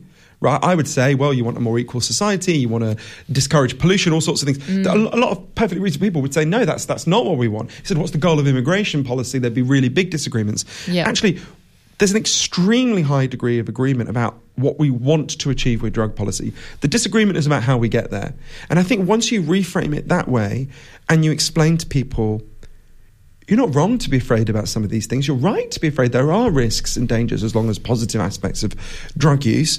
Um, but, but, what we need to do is look at okay, wh- where have people, wh- what are the effects of these things? Because we have tried, the one thing you can say in defense of the war on drugs is we've given it a fair shot, right? The United States has done it for 100 mm. years. They've spent a trillion dollars. They've killed hundreds of thousands of their own citizens. They've killed, they've imprisoned millions of people. They've destroyed whole countries like Colombia. And at the end of that, they can't even keep drugs out of their prisons where they pay loads of guards to walk around the perimeter the whole time, which gives you a sense of how well that strategy, the fantasy that, and, and again, it plays, recurs here in Australia, this fantasy of the New South Wales Premier saying the solution to these people dying is just We'll just ban the music festival. Is there is there one person? Is there literally one person who thinks those people won't just go to another music festival? Yes, yeah. I mean, it's uh, where they'll also be able to get hold of drugs. It's it's it's ludicrous. She she can't mm. mean what she's saying, right? Um, but that's someone who's afraid of the alternatives, um, and that's why we need to do a better goal of explaining what the alternatives mean.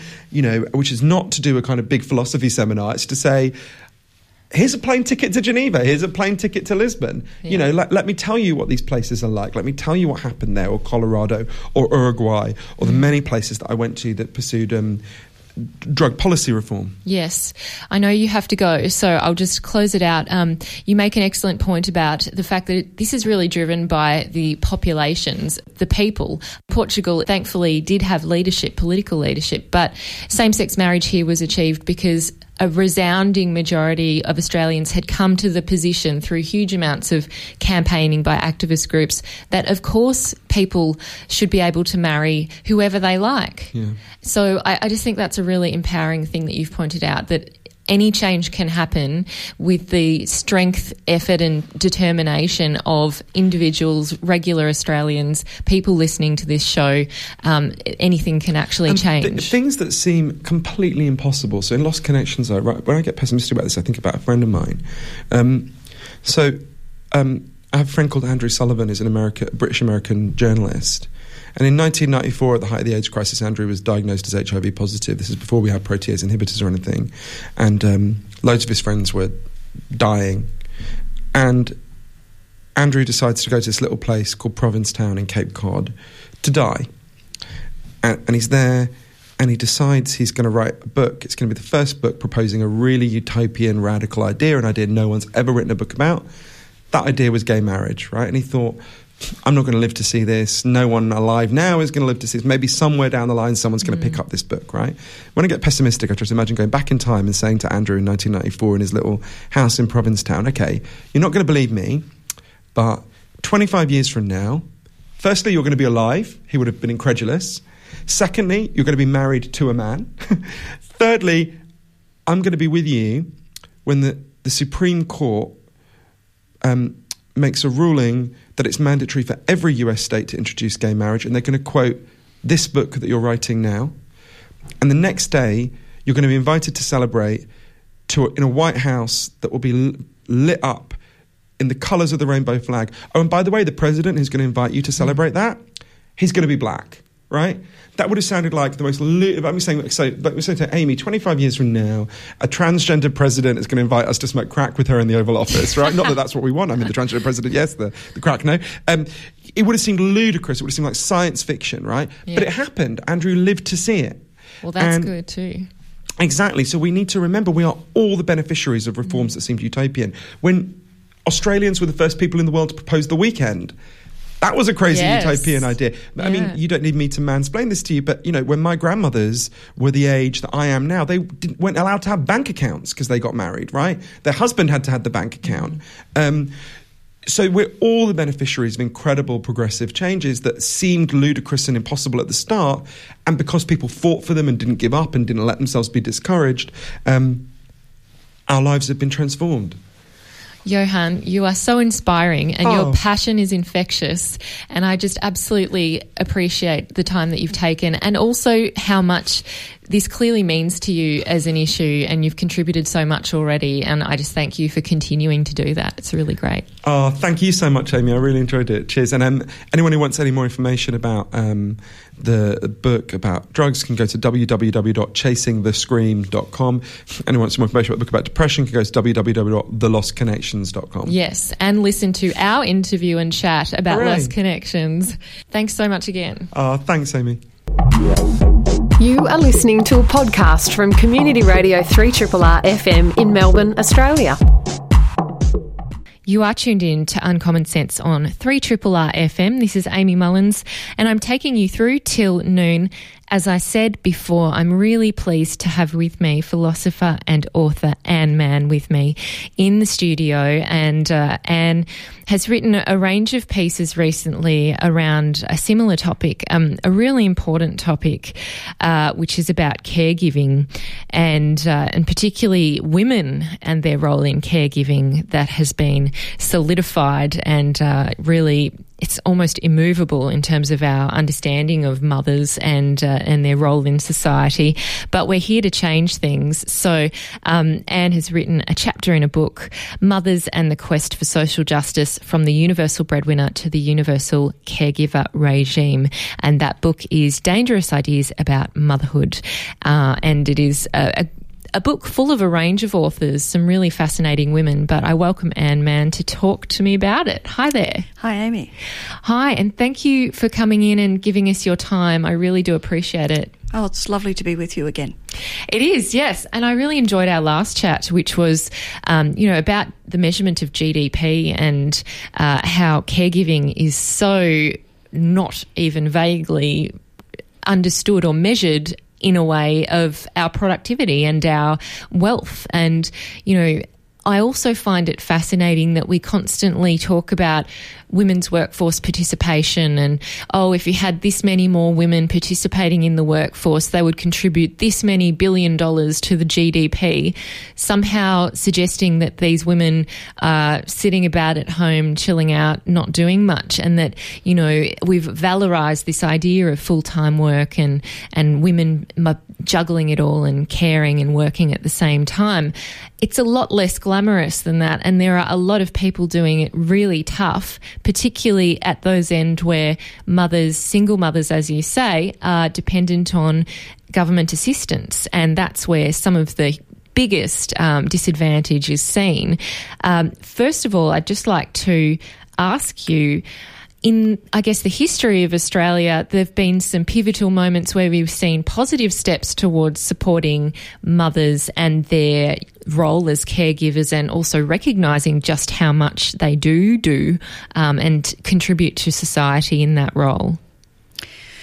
Yes, well, in 1973, uh, Gough Whitlam brought in a single mother's payment, and that was a watershed moment, really, in the um, history of motherhood in Australia, uh, the history of maternalism, because for the first time, women were paid an inadequate but small wage for caring for a child. And that was a really decisive development because instead of, uh, as um, previous to that moment, women being forced to give children up, uh, often in the most brutal ways, to adoption, uh, being shamed as single mothers, having absolutely no um, uh, method of support if they didn't have the um, inverted commas respectability of marriage. Um, they were in an absolutely parlous economic situation. So the single mothers pension enabled uh, women to um, be able to breastfeed a baby when they uh, were on their own. They, it enabled them um, to have a small income, um, and it certainly didn't prevent them from going into the workforce, but gave them a transitional uh, kind of income. Mm. And it was my hope at that time. I have to say, I was uh, the child of a uh, single mother um, who, through divorce, but who we now describe um, all those who are uh, non-partnered um, as single mothers, and uh, she uh, struggled enormously after um, a mental illness and a time in a psychiatric hospital, and then um, to come to a country town and try and find employment. And when uh, that was in the 60s, and when I saw this um, transformation under Gough Whitlam, I thought, fantastic, we are now going to start supporting mothers. However, unfortunately, history took a different turn. Uh, and that different turn was that by the 80s, we were taking what I call the great leap forward into neoliberalism. And that, um, I'm sure your listeners know what I'm speaking about, but just to run through it, the idea that markets um, are God, um, that everything can be determined by the market more efficiently than by any other means, that you reduce government expenditure, that if you give tax cuts, um, the most important ones are going to be to business, um, that you um, have uh, the uh, removal or decimation of unions so that you don't have union power um, holding up wages, um, and all kinds of working conditions are uh, done by, via enterprise bargaining, one individual to one employer. So, uh, for all of these reasons, we now find ourselves in 2018 with instead of the trajectory being a really positive one from that 1973 moment, um, and uh, you know developing it into a parenting allowance, developing it, in, in, developing it into an understanding that this is really important, crucial caregiving work for the society. We have actually um, now stigmatised, shamed, um, and put into poverty many um, single mothers and sole parents. Mm, so, in many ways, we've taken a step backwards. Yes. Yes, I believe so. And I think that the key moment um, is that move into neoliberalism. And I think we often confuse uh, neoliberalism and feminism. So what I, I say that it's um, neoliberalism is uh, you know sort of being cast as uh, you know it's really a wolf in um, feminist sheep clothing. You know, mm. you know so that it, the both movements, both the feminist movement and the neoliberal economic movement, had as a key goal paid work. Now, understandably, for all of those um, uh, mothers who were housewives or who were, you know, who were prevented from uh, even holding down a job if they're in the public service, or if uh, women I know who are old enough to remember um, had to resign from their the bank they were working at if they married, and uh, all women were asked in job interviews, "So, what are your intentions with respect to motherhood and so on?" So, Yeah. there was a an, uh, the old regime was extraordinarily unfair to the capacity of women to have economic independence, which of course is so important. Um, but uh, it, it is also the case that that um, old regime hasn't translated into something which both supports their caregiving and also supports them, gives them the necessary supports to actually achieve that kind of economic independence.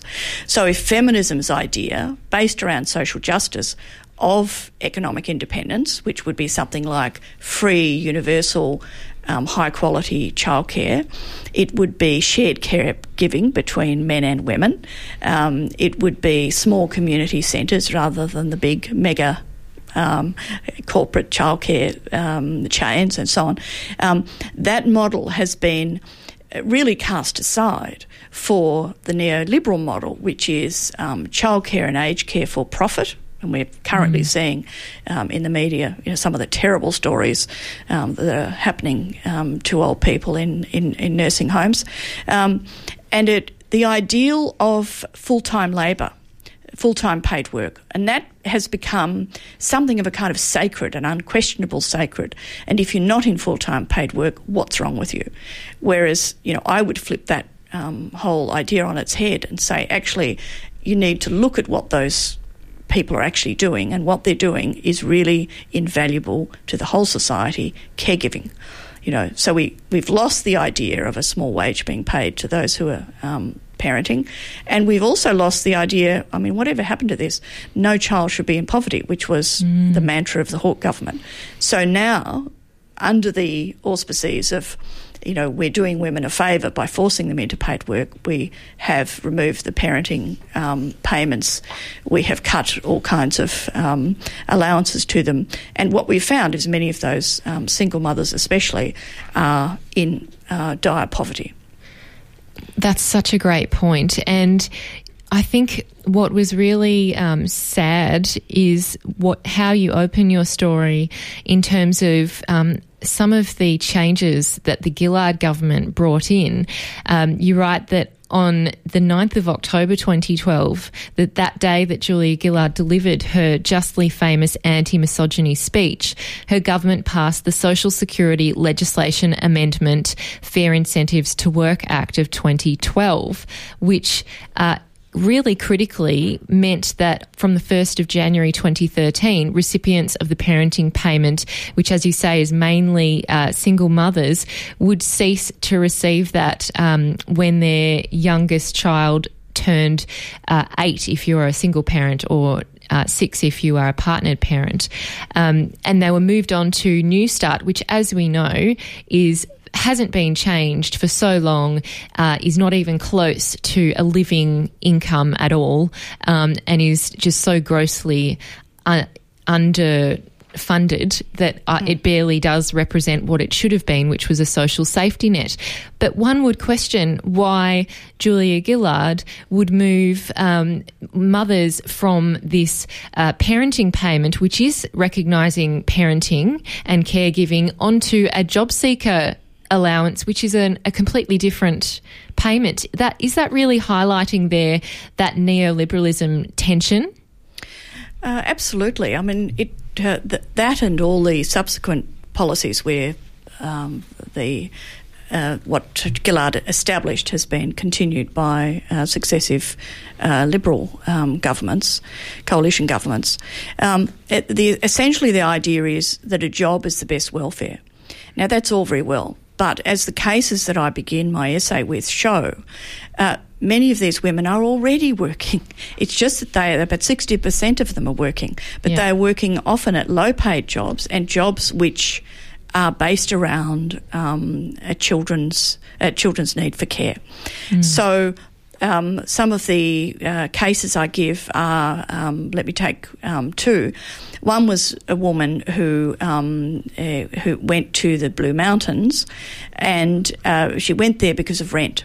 Many sole parents have fled capital cities to find affordable rent in country towns. The country town where I spent part of my childhood in Bendigo um, has a very large single mother population, and it is understandable if you think about what just for one second what Sydney or Melbourne rents are. But that, of course, means a smaller um, uh, set of opportunities for employment, or it means very long commutes to somewhere where there is employment And an expensive commute. and an expensive commute. So uh, the the, um, the woman Katrina Ray in the Blue um, the Blue Mountains that I was talking about uh, actually ended up getting pneumonia um, and falling extremely ill when she had children to care for because of this. She was working two jobs, um, very long hours, uh, and already doing it tough in a um, rented house with you know just one little bar heater to keep them warm in sub-zero temperatures in winter. Um, and another case was that of Harper, her and uh, the case of Harper came from um, Petra Bueskens' very interesting work on universal basic income um, for the Green Institute, and she pointed out that. Harper and many other single mothers like her um, are actually taking to the road to leave uh, with energy prices and rent places like Melbourne and travelling north and uh, travelling where it's warm in the winter, um, where camping out at showgrounds, find another community of other mothers who were kind of um, economic refugees, if you like, from the south. Um, and as uh, Bueskens says, it's you know let's not kid ourselves. This is actually homelessness with with benefits. Um, so the plight of um, sole parents are not only in particular stories, but um, we, we have quite a lot of economic modelling which has shown that the changes to the parenting payment have actually pushed them into poverty. So I guess for this book, you know, dangerous ideas about mothers, um, I was asked originally to write um, an, a, an essay on the ethic of care, which I've done um, quite a lot of work on, thinking about what kind of ethic of care we have for vulnerable people, whether it's people with a disability, children, old people. You know, how do we incorporate that um, as a legitimate and honourable part of everyone's life, but also the, the society. Um, but I decided in this instance, because I'm becoming have been becoming increasingly alarmed by the way sole parents are stigmatised as lazy, as drug addled, as promiscuous, as you know, um, deadbeat moms, essentially.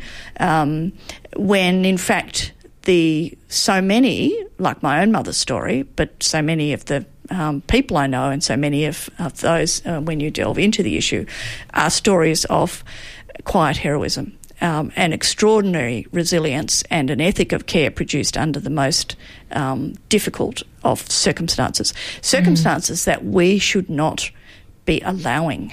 Um, so, ethic of care, I decided to flip and say on its head and say, well, what about the ethic of care we are providing for mothers, for all mothers, but in particular these vulnerable mothers? And my answer was, you know, we are not providing any kind of ethic of care. And so then the rest of the essay is an analysis of exactly what's gone wrong and how we might remedy it. Well, there certainly isn't any ongoing ethic of care. There's not even really a conversation about whether we should be providing care to those who care for others. Um, and one of the things that I um, am particularly disappointed about is that the introduction of um, maternity leave, paid parental leave, was really focused on women. It wasn't focused on um, the which I also hate this terminology primary caregiver versus secondary caregiver because apparently they're tiered and men and women must, you know, divvy it up unequally.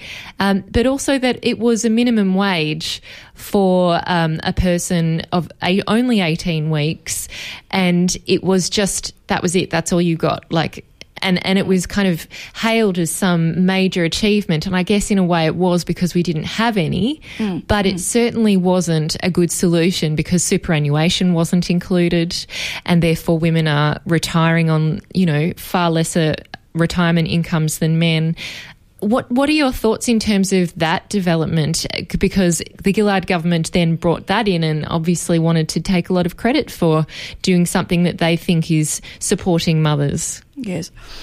Well, just to preface my remarks on um, paid parental leave, it's just as you say, superannuation. Because that's a contributory system, it means that anyone who has a patchy um, uh, participation in the workforce, which invariably means mothers or um, adult daughters who move out of the workforce in order to care for an elderly parent. Um, and the last time I looked around at the um, carers of the elderly, I see almost entirely adult daughters. Yeah. um, so leaving work early, for example, in order to um, care for a parent who's now um, dependent. And what we find is that uh, significant numbers of women, uh, older women, are now homeless because of their careless, uh, their caring um, uh, activities, uh, and our carelessness towards them, and that women in retire with far less um, retirement benefits, and yet our impetus in our thinking about uh, retirement and old age is that you provide for yourself. In fact, the thinking throughout all of this is you provide for yourself. But what it's not acknowledging is what happens to people who are responding to the very particular care needs um, of their children. Which brings me to the paid parental leave. Now, because we came from a base of nothing, it might seem very generous to get 18 weeks of paid parental leave. But if, as I have been, tracking Scandinavian policies for a very long time, um, it is extraordinarily pathetic. Um, Yep. I'd also say, as a mother of now two adult children, um, 18 weeks? Are you kidding? You know, do, you, do you seriously think that caregiving responsibilities end uh, in, uh, you know, just um, a little blip in the first year of, of a baby's life? Mm. Um, it's about 20 years of dependency. Uh, and Sometimes each- more. Sometimes more, Yeah. yes, definitely sometimes more.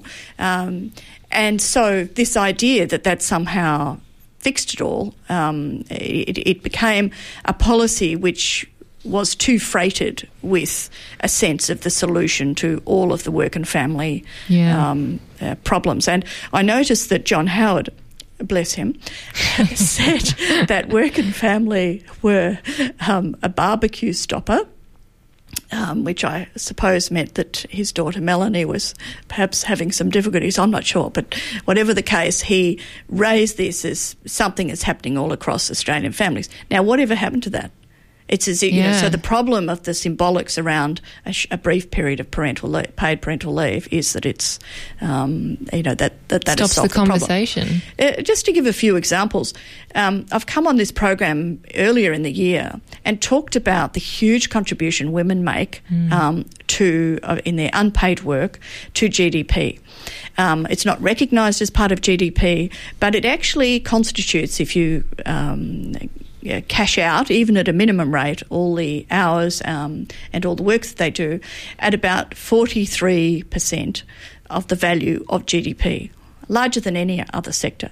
So we consistently have policies whereby we make decisions and we don't take account of this huge uh, contribution to the economy. It is essentially treated as nothing.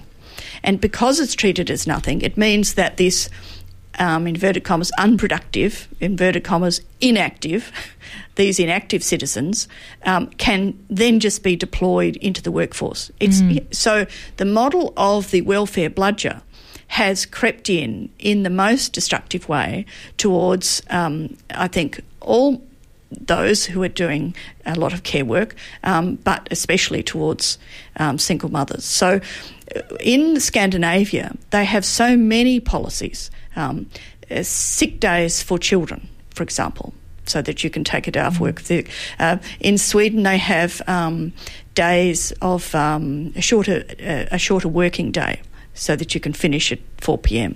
Um, you can uh, have much longer parental leave and then you can choose to go on to a parenting allowance. So in Finland, they have a choice between a parenting allowance and um, using uh, very inexpensive childcare.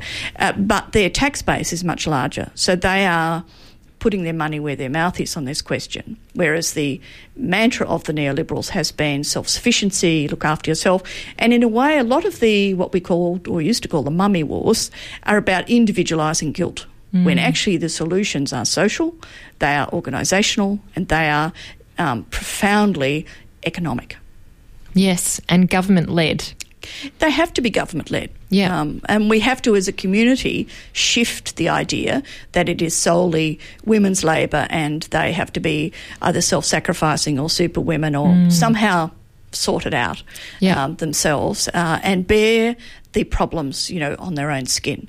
So we actually have to shift. Um, in the in the in the essay, I uh, try and uh, uh, offer a conceptual framework for what we've been doing.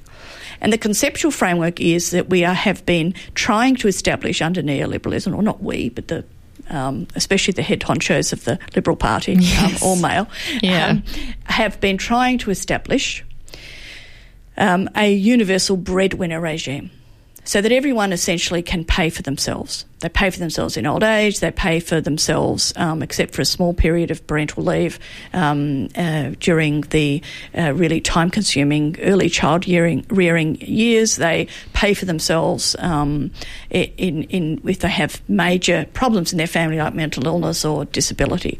Um, and that has be- now shown to be a completely faulty model. If you're serious about um, equality, if you're serious about social justice for mothers, for all caregivers, um, you need to shift the paradigm. That's the paradigm we've been working under, and that paradigm. Um, if you have uh, single mothers trooping off to Queensland and sh- sleeping at a showground um, and having a shower every other day in order to survive with a small child, that is not working. That is so not working.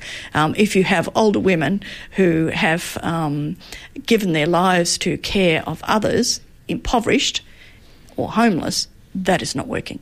Um, if you have people just because they have a child with a disability not able to work and um, thrown into poverty and um, you know just struggling day after day, that's not working. So we need a very different kind of regime.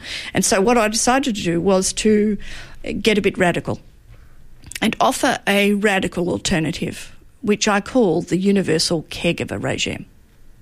Excellent. Um, and I know I said off air that when I was reading this book, uh, it just spoke to me as being very subversive in an excellent way because that's what needs to happen in order to really challenge in a in a strong concerted way all of the stereotypes and biases and norms that have been constructed often without even our slight awareness. I mean, some people have more of a gender lens than others going through their lives, but it is quite shocking to see just how pervasive this influence is on our economic lives. Um, and you raise an excellent point around, you know, neoliberalism and the universal breadwinner because even our superannuation system was set up with men in mind as being, well, of course, this person will work across their whole lifetime and then they will end up with a large nest egg, of which, of course, will support them with a bit of a pension in older life. And it clearly needs to change. Reform should have happened a long time ago, and just adding a low income super contribution isn't going to fix this problem. So let's move into your radical solution because it's really important to get this going Yes. again. Um, is about what would a universal caregiver um, regime look like in an Australian context, in a in a context that did see Gough Whitlam, for example, already championing some of these ideas. Well, I begin that section of my essay with uh, a, a a little fantasy, which is that someone comes in uh, to a job interview, and they have a really excellent CV, and there's a panel of people confronting them and um, assessing whether they're suitable for the job. Uh, and this bright spark is sitting before them. And eh, he notices that they're all shaking their heads and shuffling their papers, and something's gone wrong.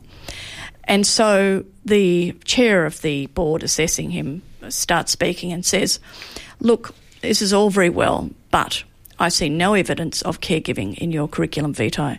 I see no evidence that you have taken time to care for um, children, for old people. There's no volunteering. There's no soup kitchens. Uh, there's no care of the environment. There's nothing. Which, and I'm sorry, but a good fit for our organisation is someone who has a strong ethic of care. Now, of course, the fact that for most of us this seems pie in the sky, radical, crazy, um, is that we have become absolutely accustomed to what feminist economists call the care penalty. Mm. That's ingrained in us. We think that, and it is partly, um, it is part of all those misconceptions about gender that women are naturally self-sacrificing. That it really doesn't matter so much that someone's in poverty. Um, it's like all those pictures of the Madonna with her head bowed, and uh, that whole self-sacrificing kind of ethos. Yes, it's just an instinct that a mother insists upon carrying out, and she loves to sacrifice. Well, mm. I say she doesn't actually. I say she's the same as any other human being on the planet, um, and we shouldn't construct things such that we're expecting great sacrifices.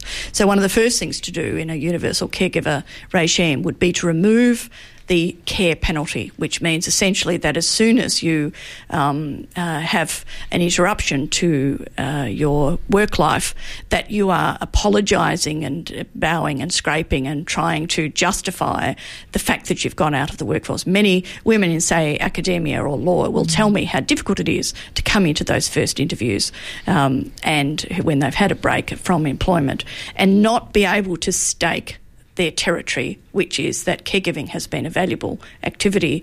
It's been a contribution, um, an invaluable one to the society, and now they're ready to make another one, perhaps drawing on um, earlier um, uh, work or, or qualifications. So we partly penalise that far too much.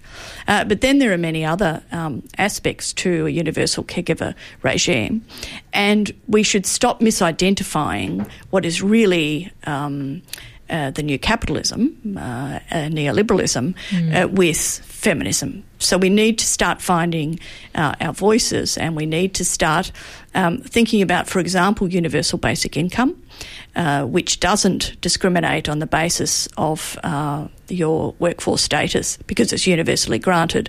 Um, I noticed in the discussions that we've had earlier this year about universal basic income, immediately coming to the fore was the argument that how is it possible we've constructed a society where the, some of the most important labour that you will ever do, caring for an old person, caring for someone with a disability or a child, um, is economically penalised. So can mm. we you know, find another way around that? Uh, but I also think we've got to look really seriously at the policy framework um, that Scandinavia um, has um, and recognise that what we have um, is currently pathetic. Uh, it's completely inadequate. And if you genuinely want uh, uh, women to have the possibility of continuing uh, through their lifespan and having access to paid work, you have to stop uh, penalising care and you have to actually reorganise the workforce. Because one of the things that is very clear to me is that with the decimation of unions, we actually lost an opportunity uh, as women began entering the workforce to really have the kind of collective power to bargain uh, and to establish uh, workforce conditions that make it possible for you to work and, and do care. It shouldn't be impossible. It's just no. that we've constructed and we've benefited, we being the elites, have benefited for a very long time by essentially males being what I call in the piece care commanders following the um, Irish feminist um, uh, Kathleen Lynch. And women have been seen as the care foot soldiers. So we are now, unless someone's very wealthy and they too, uh, being female, um, can be become a, a care commander, mm-hmm. um, we expect them to you know pay for just a raft of, of services and so on. Whereas if you um, dusted off the idea of uh, not only workplace reform to make it genuinely possible to combine work and, and care, uh, but also it is time we took another fresh and determined look at men being caregivers because that's the part that no one seems to be really serious about. Whereas, as you know, with this anecdote I started with, I am serious. I think people um, should, as part of a whole life, be involved with caregiving. I don't think anyone yes. gets let off Actually, I don't, see, and I think it's a humane thing to do. I think it's a humanising thing. I think it's actually a point of um, honour to look after the vulnerable, and that's what we have to shift. Instead of something that's um, rather shame-ridden for men, um, instead of something that is economically penalised, we need to dismantle the economic penalty, and we need to uh, start respecting and honouring uh, those caregiving roles such that um, uh, they're attractive, but also um, to make it not really possible to say, "Oh, my wife does all of that," or or somehow offloading um, all the care work. That exactly. you know that should be we we've had great shifts in the culture. Like we've just um, voted for gay marriage. Who would have thought? Yeah, when I was growing up. Um, and thank goodness we have. But we, we, there are great shifts in the culture where a moral quickening can occur. Mm. And so I think now the time for a moral quickening on um, proper redistribution of care work, um, it, you know, it, the, the moment is now. I couldn't agree more, And Man. I'm so resoundingly yes to everything you've just said. And it does remind me of a wonderful movement in um, the Nordic countries where they call these groups of men looking after their children latte papas because they're all sitting in cafes with their babies, talking to other dads who are also being the primary carer at that point in time. And that is only because of the policy changes that were made and were government led and meant that normalising um, fathers as equal carers was a, a real thing, a reality. Um, and I'm going to have to finish it there, but I really appreciate your time today. It was been lovely talking to you. And you. That was Anne Manne, who is a philosopher and author. She has contributed a chapter to a new book called Dangerous Ideas About Mothers. And uh, this chapter is absolutely worth reading in full, as well as the others. Um, it's called Mothers and the Quest for Justice From the Universal Breadwinner to the Universal Caregiver Regime. This has been a podcast from 3RRR 102.7 FM in Melbourne. Truly independent community radio. Want to hear more? Check out our website at rrr.org.au.